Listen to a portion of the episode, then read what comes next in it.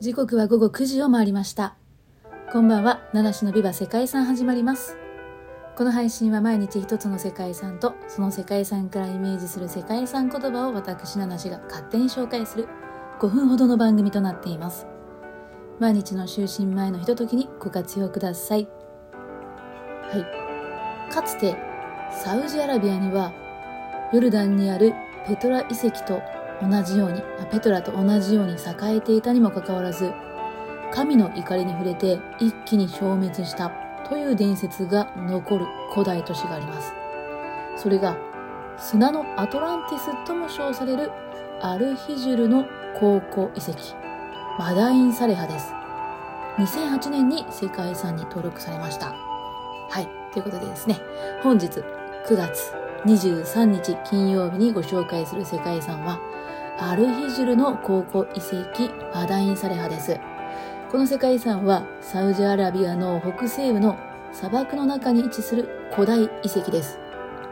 ここには紀元前1世紀から紀元1世紀頃に作られた建造物が残されています。この遺跡はアッシリア文化やエジプト文化、フェニキア文化、ヘレニズム文化などですね、様々な文化の影響を受けて作られました。ここに残された碑文には様々な言語が残されていて、ギリシャ語やラテン語、ナバテア語、そして古代文字などが見られるそうです。これらの遺跡が建設された当時、この地にはナバテア人が定住していて、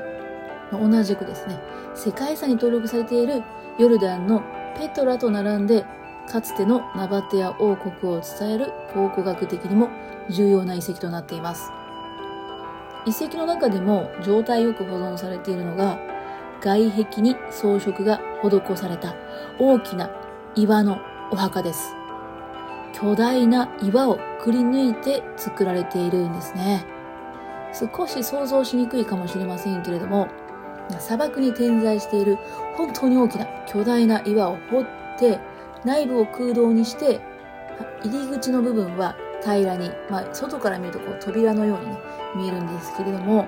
そこにレリーフの彫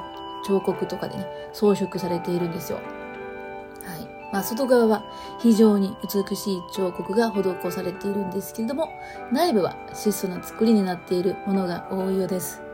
はい。非常に興味深い。そんな遺跡なんですけれども、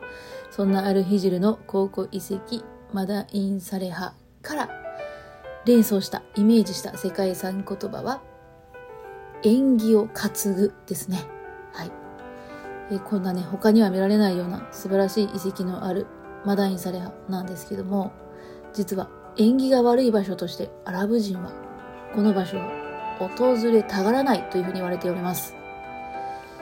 先ほど、えー、冒頭にですね、かつて神の怒りに触れて一気に消滅したという伝説が残るというお話をしたんですけども、まあ、この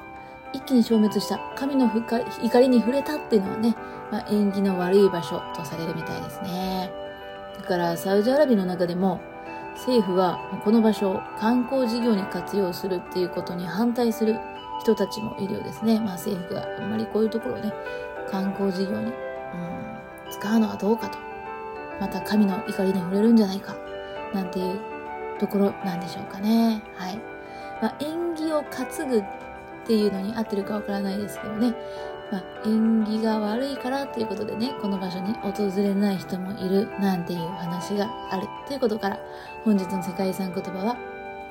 縁起を担ぐとさせていただきました。はい。ね、縁起のためにね、やってみることとか、やらないことっていうのはありますか？皆さん。ね、